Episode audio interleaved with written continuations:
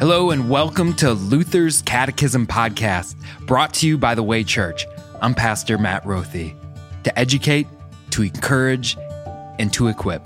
That is the purpose of this podcast to educate, encourage, and equip you in your Christian faith and for all your callings in life. This podcast will take listeners through Luther's Small Catechism. Since Martin Luther wrote the Small Catechism in 1529, it has been a treasure that has blessed and benefited many people and all kinds of people.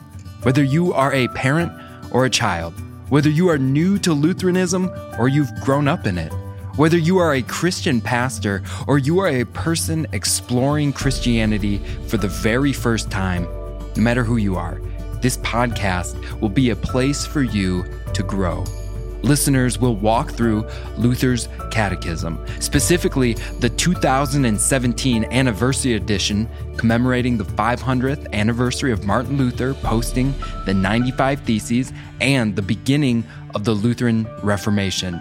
This edition, published by Northwestern Publishing House, is what we will go through on this podcast. Together, we will study Luther's exposition of the six chief parts of biblical doctrine the Ten Commandments, the Apostles' Creed, the Lord's Prayer, baptism, the use of keys and confession, and the Lord's Supper.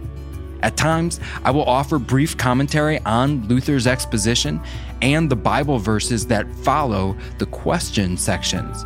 But mostly, we will simply let Scripture speak for itself as an encouragement to listeners to search God's Word and discover God's answers.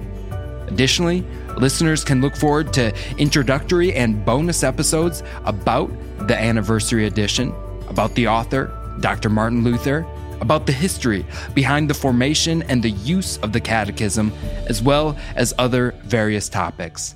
Thank you for joining what is sure to be a rewarding study of Christian doctrine on Luther's Catechism podcast. To quote Martin Luther's closing words in his original introduction, May the Father of all grace help us, to whom be praise and thanks forever, through Christ our Lord. Amen.